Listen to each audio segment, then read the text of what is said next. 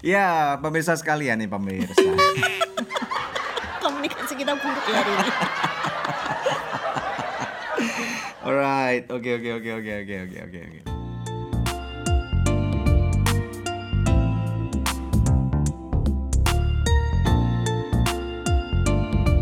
Kamu lagi dengerin podcast Love Revolution.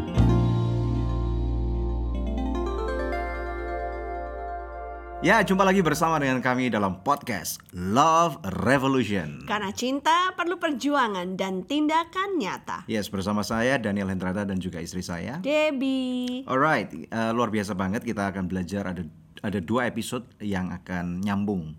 Dan hari ini kita akan belajar satu hal yang penting banget dalam pernikahan atau keluarga apa tuh? Komunikasi. Komunikasi.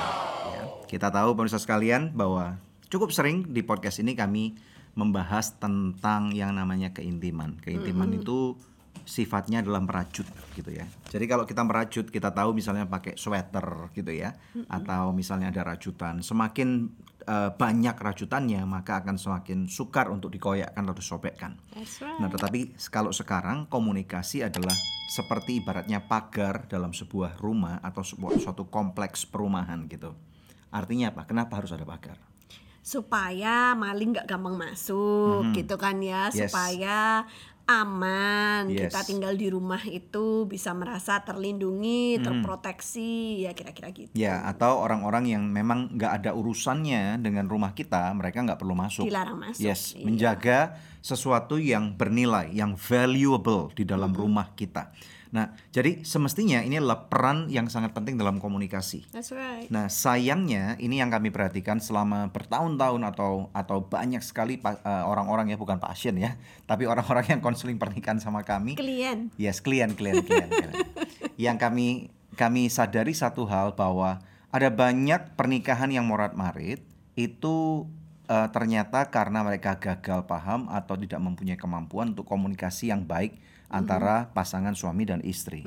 Oke, go ahead. Nah, komunikasi itu menandakan bagaimana cara kita memandang keluarga kita, True. anggota keluarga kita, ya True. kan? Dari tata bahasa yang kita gunakan, gestur tubuh kita, dari nada bicara atau Yes. intonasi, itu bisa ketahuan gitu. Apakah sebuah keluarga ini mesra, harmonis atau berantakan, gitu kan ya? Nah, jadi makanya kita perlu sekali belajar teknik berkomunikasi yang Ya. baik supaya dalam rumah tangga kita tuh suasananya enak dan uh, bisa penuh kasih sayang Mhm. gitu kan antara suami istri ngomongnya nggak kasar nggak nyengol nggak kebun binatang keluar semua gitu kan ya Keong, jerapah, terus apalagi Monyet. kudanil, monyet, terus bajul gitu ya. Kudanil, kamu kan namanya Daniel, Iya. tahu nggak kalau orang-orang sering bilang Kudanil, Itu teman-temanku masa kecil. Danil gitu. Danil. Danil. iya. Nah, orang-orang Jakarta tuh kalau nulis namaku Danil gitu. Daniel. Wes, wes, wes, wes, wes, wes.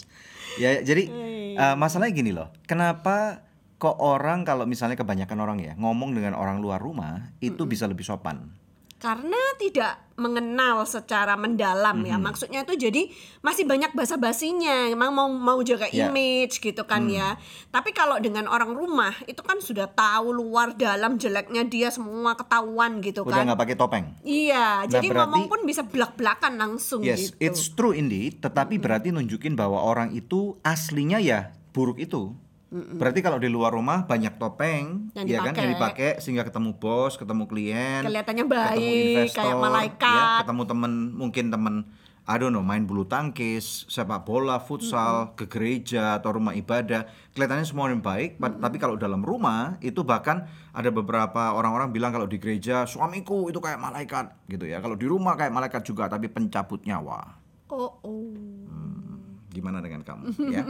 Jadi ini yang terjadi kalau misalnya aslinya kita baik, maka kita nggak perlu nutup-nutupin. Betul. Memang tentunya di luar rumah kita harus berdiplomasi. Kalau di dalam rumah kita memang bisa apa adanya. Tetapi sekarang ini yang kita maksudkan dalam komunikasi adalah tentang apa yang terjadi eh, di dalam rumah itu. Iya. Ya. Jadi kan harus belajar gitu loh Yes. untuk bagaimana cara berkomunikasi yang baik. Kalau kita menghargai anggota keluarga kita, maka ngomong kita juga pasti baik gitu kan. Tapi Pasti. kalau kita nggak menghargai, nah itu udah mulai tuh kata-kata yang buruk, kata-kata yang makian, yang merendahkan, Mhm. yang mengkerdilkan seseorang itu bisa keluar semua dari mulut kita. Nah, Ya. jadi kalau kita memang menghargai keluarga kita, ya tunjukkan, buktikan dengan kata-kata yang terucap dari mulut kita. Ini perlu pembelajaran ya Daniel Yes. ya bahwa kita tuh harus mendisiplinkan diri kita kalau ada kata-kata yang nggak perlu, nggak bermakna, nggak membangun, ya gak usah diucapkan gitu. Nah, kan memang ada kata-kata bijak ngajarin seperti ini. Hendaklah kamu cepat untuk mendengar, tetapi lambat berbicara. Karena telinga kita diciptakan oleh Tuhan ini ada dua, betul nggak? Mulut cuma satu. Tandanya Tandanya berarti kita harus lebih banyak radar ini Mendengar. dibuka. Ini radar kita nih ya. Kemudian untuk kita bisa mendengar itu gini, ada kata-kata uh, to listen attentively. Attentive itu berarti mengerti maksud dan tujuan, intensi daripada uh, yang komunikasi. Misalnya dalam hal ini case-nya kamu dan aku. Pada waktu kamu ngomong sesuatu, kamu ngomong bajumu kok jelek sih. Nah, kalau misalnya ini istri ngomong gitu, kalau kamu ngomong gitu sama aku, maka harusnya aku mikir maksudnya apa nih? Apakah ini ingin jatuhin aku atau enggak nih?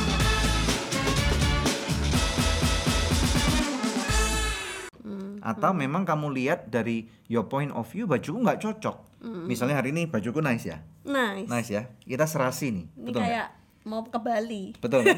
Ini serasi banget pakai baju warna Sama-sama abu-abu. abu-abu, value-nya hampir sama walaupun ini ada coraknya punya kamu Polos. misalnya polos, tapi this is nice, this is synchronized. Nah, jadi kalau memang kita suami istri kamu ngomong bajuku jelek dan kemudian I trust you bahwa kamu nggak ingin menjatuhkan aku, maka aku Maka harus ganti. ngaca dong. Dan kalau memang nggak bagus ya terimalah uh, Masukan dari masukan istri, istrimu ya. itu dan atau sebaliknya dari suamimu itu dan kemudian ganti baju Betul, betul. daripada ribut. Iya betul. Betul nggak? Tapi kalau cewek mungkin lebih sensitif ya. Kenapa? Pas dibilang gak bagus kamu pakai baju itu, kenapa gitu? Tua ya? Gendut Kelihatan ya? gendut ya.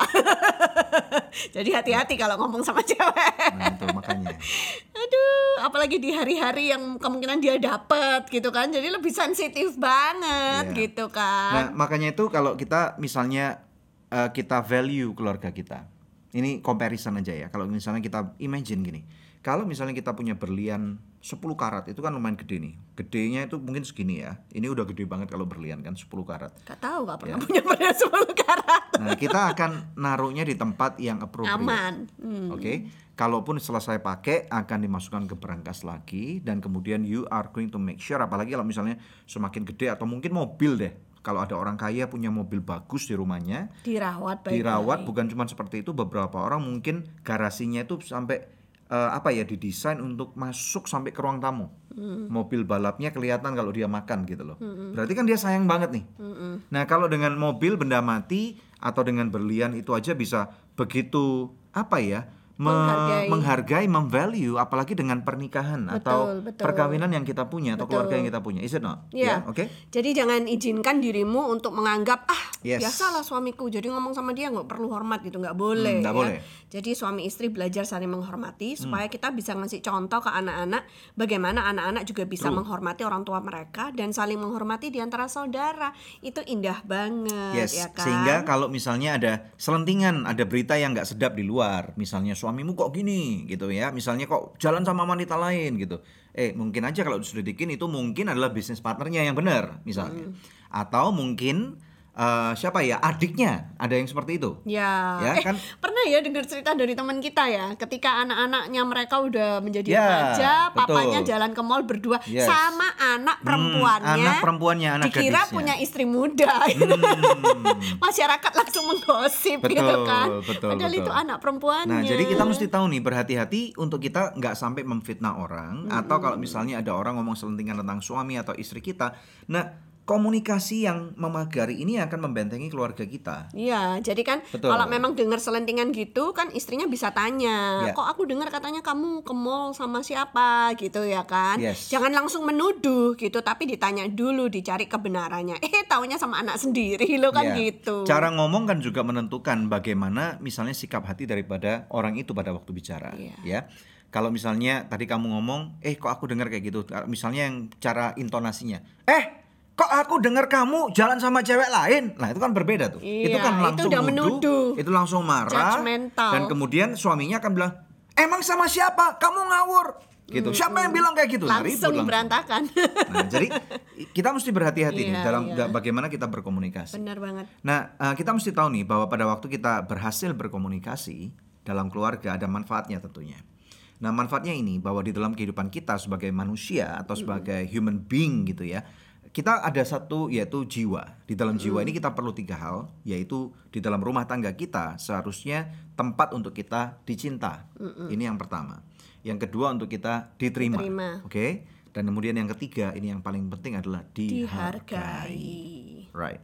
Nah, jadi kalau setiap dari anggota keluarga kita itu bisa mendapatkan perasaan dicinta, diterima, dihargai di rumah kita, ya mereka nggak perlu cari ini di luar rumah Betul. gitu ya. Jadi pemenuhan kebutuhan emosi atau kebutuhan jiwa anggota keluarga kita itu bisa dipenuhi dari rumah. Jadi keluar dari rumah itu udah full nggak perlu cari-cari di luar. Nah itu benefitnya sehingga rumah tangga kita bisa tetap akur, harmonis, langgeng gitu. Berarti apakah di dalam rumah tangga itu nggak mungkin ada masalah?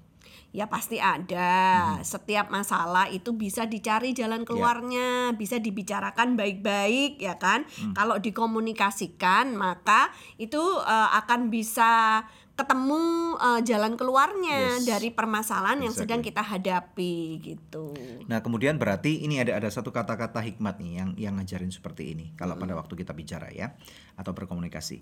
Hendaklah kata-katamu senantiasa penuh kasih, jangan hambar, sehingga kamu tahu bagaimana kamu harus memberi jawab kepada setiap orang. Ini ini ini dalam banget. Ini kita perlu renungkan pada waktu kita mulai ngomong supaya nggak hambar, penuh kasih, supaya kita saling bisa menjawab antara suami dan istri tanpa curiga, tanpa nuduh, tanpa apa ya mungkin prejudis dulu gitu. So how do you explain this? Ya, ya berarti kita kalau ngomong kalau dibilang penuh kasih ya berarti satu kita nggak boleh kayak saling mencurigai gitu kan. Kalau kalau ngomong juga yang manis, yang sedap didengar gitu kan. Nah itu memang perlu kebiasaan. Ya. Tergantung dari bagaimana dulu kita dibesarkan.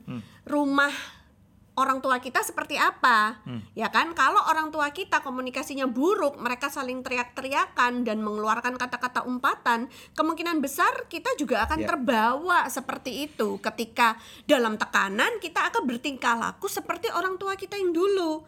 Nah kalau kita mau mengadakan perubahan supaya nanti keturunan kita anak cucu kita nggak terus menerus berada di cycle yang sama seperti ini kita harus secara intentional Ya. harus secara sengaja merubah kebiasaan kita. Jadi mulai dari sekarang, mulai dari kita, mulai dari generasi ini, mulai dari keluarga kita sendiri ini, keluarga kecil kita ini, kita janjian suami istri, ayo kita mau membangun keluarga yang harmonis, kita mau membangun Ya. keluarga yang mesra, yang penuh kasih. Jadi mulai disiplinkan pada saat berbicara supaya berbicaranya dengan baik-baik. Ya. Gitu. Dan juga yang perlu uh, kita ketahui gini ya.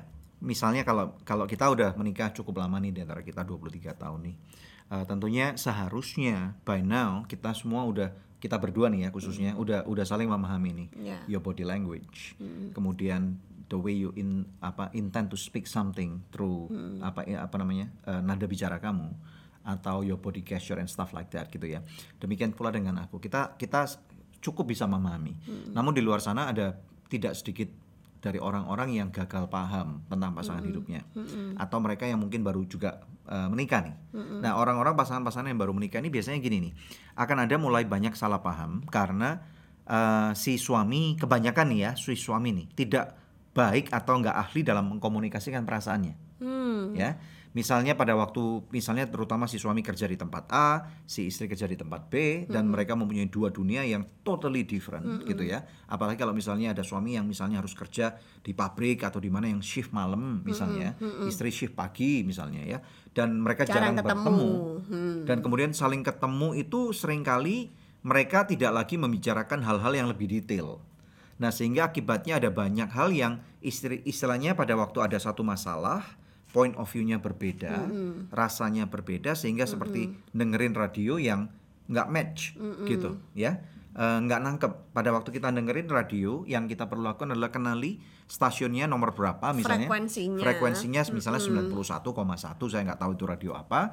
Dan kalau misalnya suami dengerin radio yang 91,1 istri juga mesti dengerin 91,1 sehingga pada waktu ada ada gelombangnya ini match baru kita dengernya itu nggak kresek-kresek Semarak Mega Undian First Rewards total 1 miliar.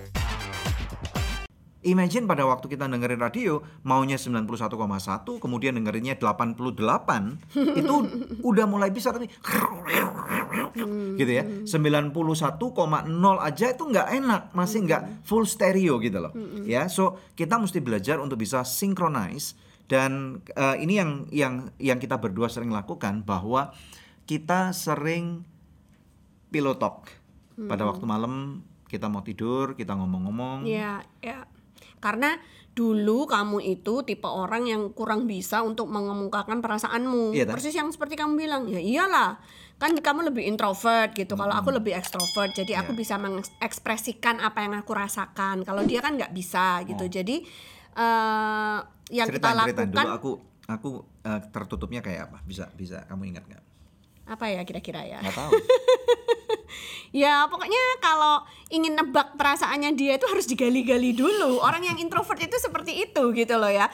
Dia kayaknya bete nih, tapi dia nggak ngomong kenapa atau apa yang bikin dia bete gitu kan. Jadi kita harus mereka-reka, membaca membaca eh, ramalan cuaca gitu kan. Tapi kan susah banget kalau kayak gitu. Sedangkan saya orangnya ekstrovert, jadi saya langsung aja nanya, kamu kenapa gitu kan ya. Nanti pasti jawabannya oh nggak apa-apa gitu kan. Nah terus kita nggak boleh settle dengan nggak papanya dia gitu. Kalau aku nggak peduli ya udah katanya nggak apa-apa ya udahlah aku lanjut aja dengan kegiatanku yang lain.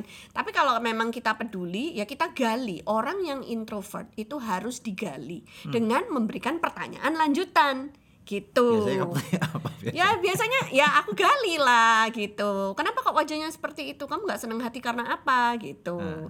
Terus nanti baru nanti oh enggak nggak apa-apa. Loh, jangan bilang nggak apa-apa ya. kadang-kadang aku bisa coba jengkel loh pada waktu gitu kan. ditanya-tanya gitu bisa jengkel loh Karena leave me alone gitu. Iya sometimes karena karena aku merasa bahwa apa sih maksudnya it's none, none of your business gitu loh. Iya. Misalnya apalagi misalnya kalau misalnya lagi jengkel sama my side of family Hmm. misalnya atau ada satu temen yang misalnya nggak baik. Kalau temen mungkin nggak lah, tapi keluarga mungkin ya yang yang very Hmm. Yang bikin sensitive. jengkel. yang mungkin mungkin aja nih ya ngomong sesuatu tentang kamu, Hmm. their opinion about you yang mungkin aku nggak setuju gitu ya. Dan aku nggak mungkin ngungkapin perasaan hal itu sama Ke kamu. aku. Berarti kan kayak ngadu domba. Eh, Yes. kata papa kamu gini loh, kan itu nggak boleh. Kata mama kamu gini kan nggak mungkin. Yes, yes, yes. Jadi harus bisa menjadi filter sebelum disampaikan ke aku. Yes, nah Tapi makanya kadang-kadang aku jengkel juga pada waktu kamu tanya dan kemudian nggak aku nggak bisa ngungkap, yeah of course it's, it's it's awkward gitu ya, nggak gampang sehingga uh, we are walking on a thin ice. Nah ini ini ini ini, ini para para listener ataupun para pemirsa kita mesti berhati-hati pada waktu misalnya kita mau belajar untuk saling transparan terbuka dalam pernikahan, kita mesti be very very extra cautious untuk tidak saling mengumbar uh, apa yang orang tua kandung atau mertua katakan terhadap pasangan kita Benar. kita langsung blur gitu aja apa Berantem yang kakak pasti. adik ngomong blur gitu Iya. ya atau atau makan bahkan beberapa suku uh, paman-paman tulang-tulang semua ikut-ikut blur gitu itu bisa buyar rumah Iya, tangga iya. Jadi harus difilter, yes ya kan? yes kita harus menjadi filter yang baik uh, dan kemudian kadang-kadang kita memang harus pertimbangkan kapan waktu yang pas ini yang sering kali terjadi di dalam pada waktu kami berdua membangun awal tahun-tahun pernikahan kami Jadi kamu waktu itu gimana caranya menyelimurkan supaya nggak ketahuan apa tuh bahwa menyelimurkan itu apa? apa? apa tuh menyelimurkan apa ya, itu? menyingkirkan apa ya? Mengkamuflase gitu ya itu. Selimur nggak ngerti ya? ya. Bahasa Jawa. Selimut ngerti.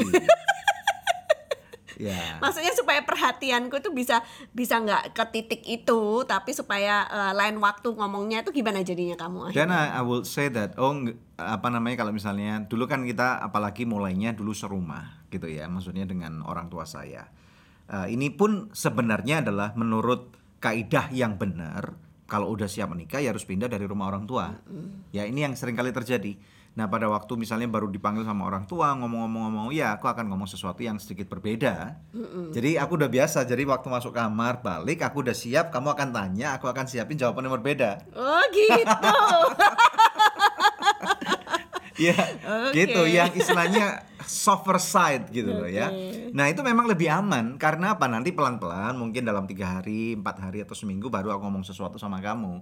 Dalam bentuk pihak bukan bukan apa kata papa, atau kata mama atau kata uh, adik atau koko gitu ya atau kata orang itu, tapi aku akan ngomong kayaknya kamu per- perlu gini loh. Gimana kalau misalnya kamu kamu lakukan ini the way that I think it's better untuk kita semua atau for you even gitu. Ya, jadi lebih bisa diterima daripada Yes. Hmm. kalau kata pihak keluargamu mungkin aku akan tersinggung. Kok gitu? Gitu. Iya. nggak bisa nerima gitu ya. Jadi memang jadi di dalam berumah tangga itu memang eh, banyak seninya yang harus dipelajari terutama dalam hal komunikasi ini. Tapi percayalah kalau kita mengembangkan skill komunikasi yang baik, rumah tangga kita tuh uh, relatively akan aman. Termasuk kalau misalkan di antara suami istri ada ketidakpuasan apa, urusan ranjang sekalipun, itu harus mau terbuka dan jujur dan Yep. mengkomunikasikannya sehingga suamimu atau istrimu akan tahu sebenarnya yang kamu inginkan tuh apa, yang perasaanmu tuh yang kamu nggak suka apa supaya ngerti gitu kan. True. Kamu pernah nggak frustasi sama aku? Apa ya Dan? Hmm, nggak. Nggak ingat. Nggak ingat. Oke, I think it's quite normal lah kalau misalnya pasangan suami istri pernah frustasi gitu ya. Kenapa pasti pernah, suamiku gitu apa. atau istriku gitu, terutama dalam hal perilaku, eh, komunikasi. Makanya itu pada waktu kita mengerti akan hal ini, kita cari waktu kalau misalnya kamu lagi kesel sama pasangan hidup kamu, maka carilah waktu yang enak. Kadang-kadang kita nggak bisa bluntly atau tutup mata pokoknya blur gitu nggak bisa. Kita harus tahu waktu, kita harus tahu momen. Mungkin kadang-kadang eh, tunggu misalnya satu dua hari atau mungkin eh, nanti pada waktu lagi makan enak, suasananya nyaman, kita baru bahas dengan kondisi yang tensinya udah lebih turun sehingga eh, kita bisa berkomunikasi ini atau bahkan mungkin kalau dalam beberapa case I can easily tell you about my problem dalam pekerjaan atau dalam pelayanan. Gitu sehingga kamu bisa malah bisa menjadi apa ya my rear view mirror atau spionku untuk bisa ngasih masukan yang valid yang kemudian objektif dan membangun. Nah ini penting banget dalam kehidupan pernikahan sehingga kalau kita bisa eh, saling terbuka ini akan menciptakan banyak sekali dimensi-dimensi yang menyenangkan di dalam pernikahan. Karena pernikahan seharusnya kita bisa enjoy loh. Banyak eh, kadang-kadang kita juga heran kenapa banyak orang yang nggak enjoy pernikahannya. Kenapa nggak ada nggak nggak banyak orang-orang yang bisa enjoy istrinya atau nggak bisa enjoy suaminya? And the truth of the matter is I really enjoy you most of the time Oh, berarti Most ada yang time. enggak. pasti dong you're still human right iya, iya. Nah, likewise nah. pasti juga aku juga nggak mungkin nyenengin setiap kali kan Iya, iya. sometimes you will say when you are frustrated you know that you are going to tell me Apa tuh? it's very difficult to be your wife. Atau you will say that it's very hard to love me. Gitu. Iya, iya, iya. Itu kan Atau kamu akan nyanyi lagu-lagu uh, Mandarin. enggak loh padahal jangan gitu. Kalau aku nyanyi lagu Mandarin tuh belum tentu aku kesel sama kamu. Dia selalu dia selalu mikirnya kalau aku nyanyi lagu Mandarin berarti aku lagi kesel Oh, sama dia. Padahal iyalah. enggak loh. lagu Mandarin kalau Aini Iwanian gimana? kan loving you a 10,000 years. Ih.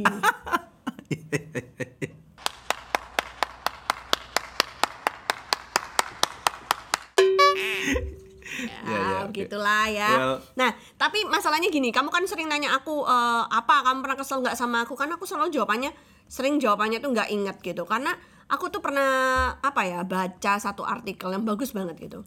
Kalau pasanganmu punya kesalahan, Ya. tuliskan di atas pasir. Hmm.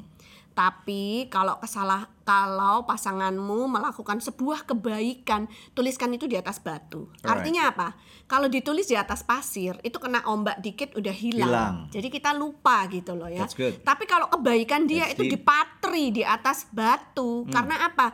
Teringat terus maksudnya itu gitu. That's good, that's good, that's good. Well, uh, kami sangat berharap dalam dua episode yang berbicara tentang komunikasi ini, uh, kalian semua akan akan belajar sesuatu. Karena pernikahan memang kompleks, pernikahan tidak mudah, terutama di dalam masa-masa yang tidak menentu dalam kondisi keuangan yang sangat sering kali mengganggu, Iya. pandemik yang belum tahu kapan akan redanya eh, dan kita semua lagi berusaha untuk menggulirkan lagi roda perekonomian yang ada dan kehidupan sosial kita. So eh, at least di dalam rumah tangga yang kalian punya, be strong gitu ya Ya. Be strong, be be be good at communication. Ya. Atau kalau kamu nggak bagus, akui bahwa aku nggak bagus dalam berkomunikasi. I need your help, I need your Ya, support gitu. betul, betul. Support aku untuk aku bisa ngomong sesuatu. Please understand me more. Ya. As aku juga mau belajar to understand kamu lebih lagi. Ya. So dengan cara seperti itu, pernikahan kamu akan Menyenangkan. You will really enjoy it. Iya. Karena apa? Setiap fase-fase kehidupan kamu umur 25, 35, 45 atau 55 nggak akan pernah ke Bali. So it's a one way straight ticket and you want to enjoy uh, your heaven now. Surga kamu sekarang di dunia ini bukan cuma nanti pada waktu surga itu di alam sana. Iya. Oke? Bersama dengan kami saya Daniel Hendrata dan istri saya. Debbie. Right, so See we'll see you in the time. next episode. Ciao. Ciao.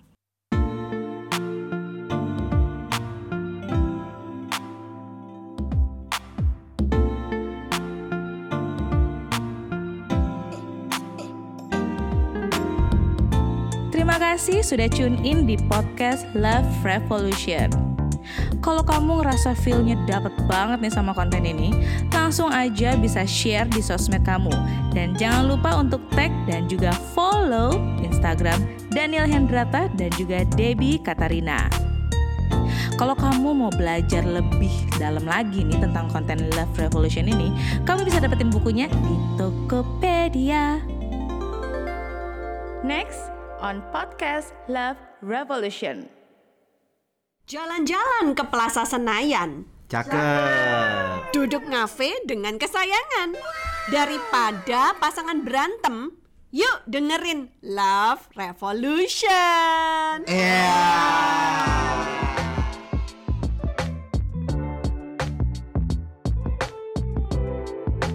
Ya, bagian kedua dari komunikasi dan kali ini kita akan berbicara yakni komunikasi yang mendalam. Mendalam. Eh, kita tahu bahwa dalam kehidupan rumah tangga nggak mungkin nggak ada masalah. Nah, konteksnya dalam komunikasi yang mendalam ini gimana? dari dari suami ke istri atau dari istri ke suami gitu kan nah itu Ya. harus poinnya tuh tersampaikan dengan baik kebanyakan orang kalau punya masalah terus yang dibahas itu bukan akar masalahnya mereka nggak mencari Hmm. masalah ini akarnya apa tapi mereka malah melebar-lebar ke mana-mana Ya, kembali bersama dengan kami dalam podcast Love Revolution. karena cinta perlu perjuangan dan tindakan nyata Iya.